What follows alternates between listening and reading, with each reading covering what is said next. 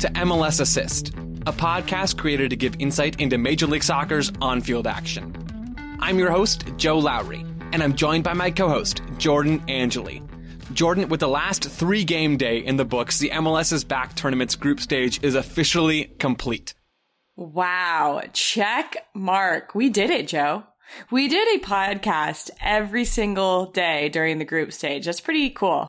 It is cool. It feels both like it went by really, really quickly and really, really slowly. Yeah. Um, I'm not exactly sure how that works, but it does feel like that. Some of the mornings with the early games after the late games, especially that early, that uh, rain delayed game, I was like, felt like I could had to tape my eyelids open, but we're here. We made it and we are still talking about soccer, which I think all in all is pretty good. So the group stage is done, and now just to let our listeners know what's coming up from us here on MLS Assist, we'll be taking Friday, July 24th, likely when you're listening to this episode, off.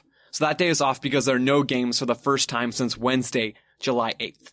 Don't cry, everybody. Don't cry. I It's know okay. you're gonna miss us. It's okay because though we're taking that Friday off, we'll be back strong with episodes analyzing every single knockout round game for the rest of the tournament. Yeah. So one day off and we'll be right back. And the thing that makes me excited about the next round, Joe, is we get to dive a little bit more into what's happening, right? Because with these game days that have three games, it's difficult to get into more. And so as the games become less, we'll get to talk about the games more. First, though, we have to get to today's games. We have Yes. the Vancouver Whitecaps come back 2-0 win over the Chicago Fire, the 1-1 draw between the Houston Dynamo and the Los Angeles Galaxy, and the 2-2 draw between LAFC and the Portland Timbers. Jordan, let's start with the morning game, Chicago-Vancouver, and I think we need to start with the Vancouver Whitecaps. Yeah, I just, it amazes me. If you looked at all three of those games, that is not the one that you would think would have been two to nothing and Vancouver would have been winning, right? But you have to love the belief of this squad. They have been through such adversity with the players that didn't come with them to the bubble, the players that had to leave, the players that were injured in the bubble. There's so many things that they face. And I just have to say props to Vancouver because you guys are real believers. the way that Vancouver shifted coming out of that rain delay. This was the game, the mm. morning game today. We had the big sizable break for weather in the middle of the second half. Vancouver weren't good before then, especially in the first half. They had no shots on target. They struggled to gain any control of the game. The Fire were mostly in control, even though they didn't have a lot of great chances. But then we get a change of shape from them, from a 5-3-2 to a 4-4-2, a couple attacking substitutions, and then after that delay, midway through the second half, the Whitecaps come out with some much more intense defensive pressure, almost like a, a carbon copy of what we saw against the San Jose Earthquakes when they came out of halftime and pressured a lot more in that game. Minus the rain delay, don't you think that that was kind of the plan Hmm. to to shift? Because I think Vancouver playing with the players that they were playing, they made some changes. They knew that they had some fresh legs, but maybe some players who are getting some of their first real minutes in MLS say, okay, let's just stay together defensively. Let's not get stretched. Let's get to a point in the game where we can bring on players who can stretch our back, the back line of the other team, and then we can shift, uh, shape shift like a shapeshifter. we can shapeshift and get after Chicago. But I, I don't know. To me, it seemed like it was part of the plan because the substitution, the substitution happened before the rain delay. But did you notice the shift in formation after the rain delay or when that substitution of Reyna was made? It was actually a little bit before then. I think I noticed it right around halftime when they made that shift because of an injury. Mm-hmm. They shifted, Marc Dos Santos shifted to the 4-4-2. And then once Yordy Reyna and Dajome, who came on earlier in that game, were in together, that's when Yeah. things really started to heat up for Vancouver. Yeah. It's Yordy Reyna with that goal in the 65th minute. Again, I feel like this is almost a mirror image of what we talked about after that San Jose Earthquakes game. It's a little bit of possession higher up the field and then some quick defensive pressure while still being in that attacking half that eventually leads Adnan to play Reyna in behind Pineda and between Pineda and Sekulic and into the box for him to round the keeper and score to make it 1 nothing. It was a good recognition, and I know I talked about him before, but I think Ali Adnan is might be underrated, right? Or not talked about enough. And he was a part of both of the goals that were scored for Vancouver today. And he still has been in this tournament. He did not, his side of defense did not give up a goal. It's impressive, especially for someone who likes to get forward so much. Yes. Yeah. No, it is impressive. So I thought it was really when you're playing against a team who's playing with wingbacks and they try to get forward, which Chicago's Chicago was doing that, right? To me, they were playing a three three five two. Sure. Yeah, three five two. So their wingbacks were getting forward, and what happened is in the transition, Adnan recognized that their wingback was up. And right when they won the ball, it wasn't as if like he hesitated at all. He didn't even see that next pass get get um, connected. He already started to go, and I think that was the risk that you were talking about, right? It, sometimes you can change shapes, but if you're not willing to take the risk, which Chicago wasn't willing to take the risks at all in this game, he was willing to take the risk and it led to this goal. And then on the second goal in this game, it's the 71st minute, some really, really poor defending from the Chicago Fire. This has been a, a theme not from the Fire specifically, but from Major League Soccer as a whole in this tournament. I think it's been exposed more than ever before just a lack of defensive pressure and sometimes just players defensively sitting around and not really being engaged. On this, it's a goal kick from third string goalkeeper Hasal that Adnan heads forward under absolutely no defensive pressure. Reyna then chests it down and plays Dajome into the box behind and between two Chicago Fire defenders. Again, Dajome finishes to make it 2 0. Vancouver get out of this game. They get out of this group and the Chicago Fire are going home. I know. Wow yeah, both the goals runs between the center backs for Chicago. The one thing that I want to say about Chicago, because I do feel like they have a lot of good pieces, and I think we talked about this last time, right? That the pieces are there. Medrán, I think, is very good, really interesting uh, playmaker, right? And I I want to see him on the ball more. But one of the things that I I saw is in the first in a lot of this game, actually, when I shouldn't even say the first half, Chicago had so much of the ball, but they were unwilling to take the risk in order to penetrate that 5-3-2 block that Vancouver was in. And I felt like if Medrán would have taken himself out of the center of the field and pulled himself into the gap that was kind of in front of the wing back next to one of those three midfielders and tried to play make there, it was, it was as if they needed to pull a little bit out of shape this Vancouver defense. And if they could have brought more of their midfielders to one side of the field, let's say the right side of the field, I think they could have found a quick switch of the point of attack and an isolation with a defender on the far side. And it was just too lackadaisical. The margins were small for the Fire in possession with trying to break down a relatively low block. The margins also small in the 84th minute when we have the whole video review fiasco, which sort of my policy, Jordan, and I don't know how you feel about this, is that I don't really enjoy or feel like I'm qualified to talk about refereeing decisions. So uh, I think the rule in this case is fairly clear that the handball does necessitate uh, the goal to be called back from CJ Sapong. But the general point there is that the margins are small. The Fire yes. have talent. I've right. still got my eye on them for future games when it looks like we're going to be getting more regular season games after this tournament closes. We saw a debut from Aliseda playing as part of that front two, Medrán's a big talent. Pineda's a big talent in the back line. The Fire have players on every single line. Yes. It's overall, I feel positive about the Chicago Fire moving forward, even though they're not getting out of this group. Yeah, I think it, this this time will help them come together, and uh, it'll be nice for Raphael Wicky to figure out and implement some more of the things that he wants to do because you can tell when you're watching him, right, that it's almost there and he, he sees the things out of, out of his team, but there are moments where he looks disappointed and it, it not paying off. But I agree. I think they're close and I'm not writing him off either. Nope. Neither one of us are doing that. On to the next game of the day, and it's a 1-1 draw between the Houston Dynamo and the LA Galaxy. Houston needed a win to get through, and it looked like they had it after taking a 1-0 lead from a Darwin Quintero free kick with an assist from David Bingham's frozen feet. Um, yeah. But then the Galaxy storm back and get a Pavon penalty off of a relatively iffy call in the box from a corner kick that ends up sending both teams home. NYCFC then are through to the knockout round instead of the Houston Dynamo. MLS is, has been, and probably always will be downright crazy. Oh my gosh.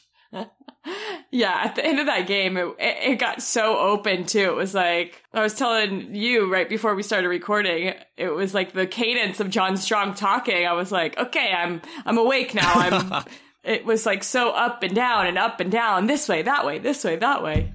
It was wild. It was. And Quintero gets that free kick goal off of a good possession sequence from the Dynamo moving the ball from right to left and then counter pressing mm. right after they lose the ball in the attack that allows them to draw the foul to set up the free kick. A really good example of counter pressing from the Dynamo that led to Quintero getting that shot from the spot. My thing with the Houston Dynamo is they are the best, they are the team that has grown the most as a defensive unit from the first two games of the season till now, Joe. It's incredible. I'm totally with you on that. What'd they lose to SKC? Four to nothing? They were played right through. They were parted in that game completely. This is incredible. And I don't know if you, in, in the post game, I was listening to Zarek Valentin talk and he said, we worked our cojones off in, in the game. And ironically, we did get um, a cold spray moment from Valentine as well, which actually was perfect in this moment, but I would absolutely agree with him. He, they did.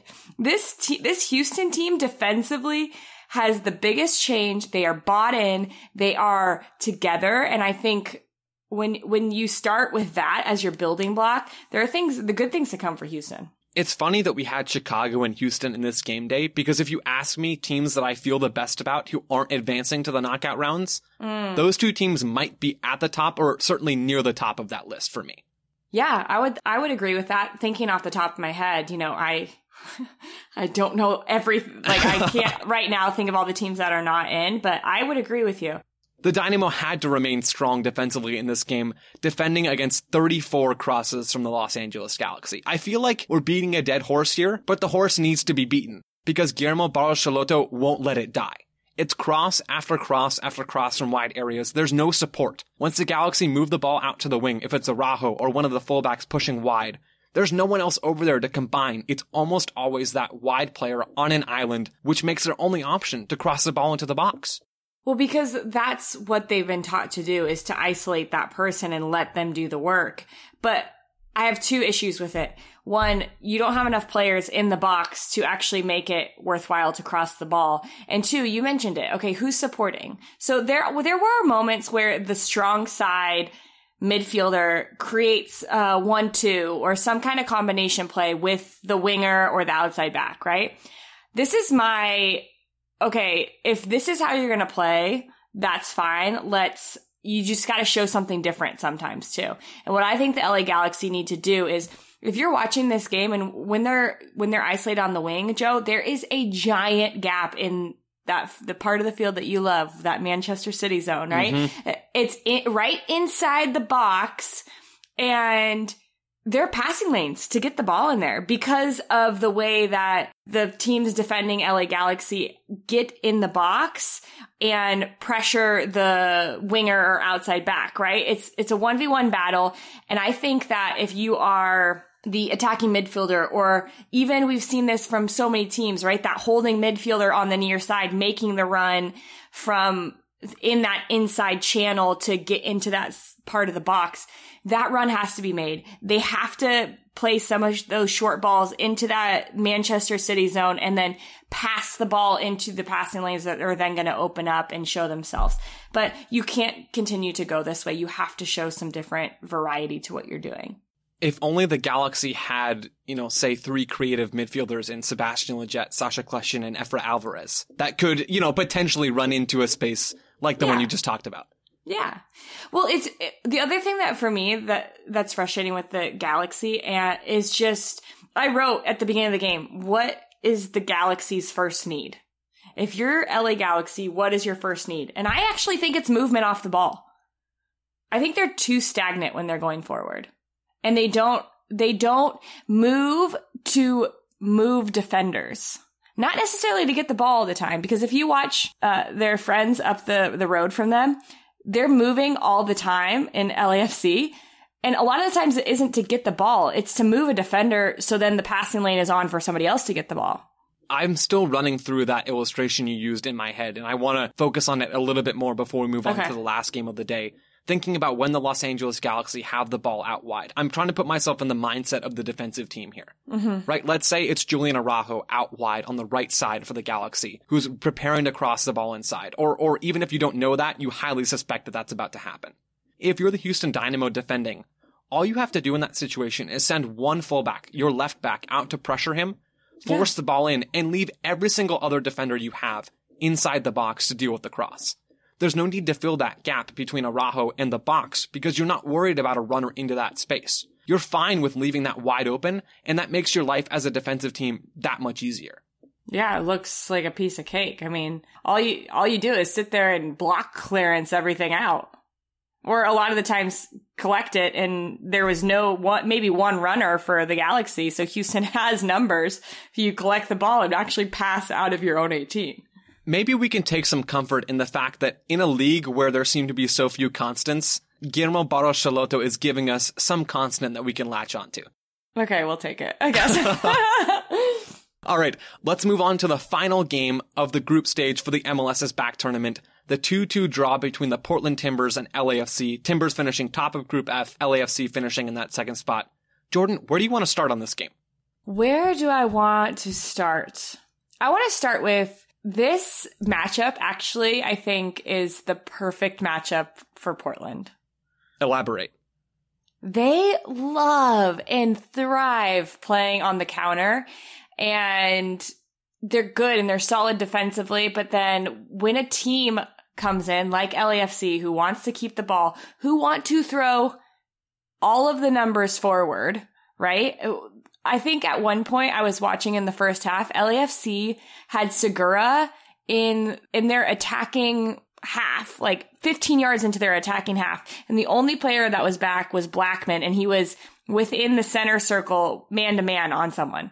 Like they are not afraid to push numbers forward at all. So LAFC is pushing numbers forward. And if you're Portland, they have such a pattern of play when they get out on the counter. They find that they either connect through Blanco, which they were doing in the first half because he was playing centrally. So that first pass was either to Blanco's feet and then he could distribute, or they would play to these pockets of space on the wing, like right by the half field. And from there, they want to find a ball centrally and then find the other side of the field. And it's like, it doesn't matter which side they start on. That's kind of what they like to do. And they're so good at it. I want to give more credit even to the Portland Timbers before we start diagnosing LAFC's defensive problems because okay. yes, Bob Bradley's team gives up another early goal. It's a goal in the seventh minute from Niezgoda off of a sequence where the Portland Timbers beat LAFC to every individual matchup in the yeah. build up to the goal. The Timbers have the ball in their defensive half. LAFC try to pin them against the far sideline, but the Timbers escape. Palacios can't pressure Cristobal in time, so he plays it forward. Segura can't slide over to get to Loria in time, so Loria dummies it through to Blanco. Tristan Blackmon can't slide over to Blanco in time. I mean, you're sensing the theme here, right? Yeah. Blanco then plays Niezgoda into the space behind the back line where Blessing couldn't have slid over in time. A long run from right back to be fair on that one. But still, it's matchup after matchup after matchup that the Timbers were winning in that sequence. I actually disagree. I think Blessing hesitated because he thought that his goalkeeper the pass was gonna for Niezgoda was too far and his goalkeeper was gonna come get it because you see him like pull up a little bit. Hmm. I didn't notice I, that. That's a yeah, good point. I, I don't think I think Blessing could have gotten there, but again, when's the last time he played outside back in a like uh from a starting position, right? He's typically not starting there. Maybe he'll shift back there, but um yeah, I think that was just I actually I wrote what is Blessing doing because he I think he could have gotten there or at least positioned himself a little bit better quicker. Between them beating LAFC's counter press with Blanco acting either as an outlet or as mm-hmm. the point guard in transition and beating LAFC to balls in midfield and higher up the field in the first 30 minutes of this game, Portland started out well. Yeah. But I want to flip the tables here and talk about why LAFC struggled early in this game. Because poor defensive showings have been a theme for them in this tournament so far you want me to diagnose what's happening is what sure. you're asking me. Yeah, I'd love that, George. I, I don't think I can diagnose. I don't know what it is because to me, when I watch this LAFC team and the, it happened in the first half and it happened in the second half and the second half actually cost them a goal off of a corner kick because this is what I was, I was noticing is they have numbers back, right? Yes, they will commit numbers forward, but their willingness to get back and do the defensive work to get themselves in a good spot is there. But their awareness when they're defending is not there. So there was a chance about the 19th, 20th minute, I think somewhere around there where Blanco was basically just doing whatever he wanted inside the box. It was a late run by Blanco. Nobody picked him up. And there's eight LAFC defenders back in their their defensive third, and there's four players for Portland. It's like you have more than enough people there. It's just nobody is picking up these runs uh, because they are always kind of in that hunting defense. I think they're going to hunt the ball, hunt the ball, hunt the ball. Well, that works in transition, but at some point you have to be aware of the zones that you're marking or the zones that you're responsible for and pick up players that are coming and working through and in your zone. Between that almost lackadaisical or or maybe just these guys not really knowing how to defend when they're not hunting, between mm-hmm. those moments and some scattered offensive possession. Brad Bradley had a little interview with ESPN during the first half water break where he essentially said, We've had too many passes that aren't being completed, too many longer, risky passes that's spreading us out. And then that's allowing the Timbers to take advantage of space on the counterattack. Mm-hmm. So between those two things, one starting with their possession, one starting with their lower defending, LAFC really aren't a good defensive team right now. Yeah, I would agree with you. But Jordan, when you can attack in transition like LAFC can, good gracious, it almost doesn't matter, right? It oh does matter, gosh. but it doesn't matter, you know? It is so fun to watch. I'm pretty sure LAFC are the best team, the most dangerous team in attacking transition in MLS. I don't know if I could argue with that. It's a goal from Bradley Wright Phillips in the 36th minute, a transition attack with a little bit of combination from Blessing, Rossi, and Kaye that gets the ball back to Blessing, who then plays it up to BWP with some fantastic movement from Bradley Wright Phillips to drift outside the Timbers center backs, Tuiloma specifically on the right side of the center back pairing for the Portland Timbers. BWP takes three touches, turns the defender, and rips a shot past Steve Clark, and it's 1-1 LAFC he shot that goal and I think my jaw dropped because he hit it so hard and so clean. There was not one rotation. It was like the El Munir shot the other day, right? No rotation on it, such power. But I actually was watching the other side of the ball. So I appreciate you detailing the run of BWP because he's brilliant and he still is brilliant. And I am actually excited for him and his footballing journey that he gets to play with this team. Yeah. I think he's going to have a lot of fun. But I was watching Portland and maybe it was because of that combination play that you mentioned right before BWP got the ball. But the midfield line for Portland and the defensive line for Portland was more than 20 yards apart. And when you're defending a team like LAFC, you cannot give them gaps in between your line like that because they will punish you. So to me, it was the, the movement of Bradley Wright Phillips that actually pushed the defensive line back, which I would have almost just let him go. He's not going to beat you on the, he's not going to beat you for pace and behind, right? He's going to beat you when he pulls you in too close and then he has those quick little movements with the ball at his feet, right? So I think that by getting to stretch, they actually allowed BWP to have that moment to receive the ball in front of the line, face up, and go at them. That's a great point, Jordan. It's Tuiloma who sort of ends up suffering because of that giant space between the lines because he gets exposed by BWP on this goal. And then he gets exposed again by Mark Anthony Kaye, man for man, losing that battle off of Brian Rodriguez's corner kick into the box that Kaye finishes in the 40th minute to make it 2-1. Thankfully for the Portland Timbers, although it didn't matter because they were going through anyway, they get that equalizer that you mentioned earlier. Jeremy Ebobisse heads it in after LAFC cannot clear the ball on the corner kick to make it 2-2. What I liked, even, even when it was 2-2, Joe, this is what made this tournament so interesting. When it was 2 to 1, Portland was pushing, right? Because they knew there's points on the line. It's not just, okay, what's next in this tournament? Quote unquote, it's there's points for the regular season on the line, and we're not leaving this game against LAFC without any points. And so they were pushing for that tying goal. And then when the game got tied, LAFC was like, no way, we're getting three points, right? There was an extra bit of energy that you don't get in these games because if you would have seen this in, say, a World Cup, right? That would have been fine to be 2 2 because both teams were already going through. It would have been fine to be two to one. Both teams were already going through. But because of the points on the line, it added an extra bit of umph at the end. I think we saw some really cool attacks and some really good moments that kept us on our toes all the way through the end of the match. Now that this game has ended, There are no more points on the line. The group stage is done. These games no longer count towards the regular season standings. But there is more soccer. We're going to get plenty of knockout round action with the round of 16, quarterfinal, semifinal, and the final. We went a little bit long on today's show, but it is the end of that group stage, and I feel like it was justified. Yeah, it was. And um, with that, we should go because then we'll still keep it under 30 minutes. We're going to get out of here. Listeners, thank you for listening. We'll be back again soon. Jordan, thank you as always. Thanks, Joe.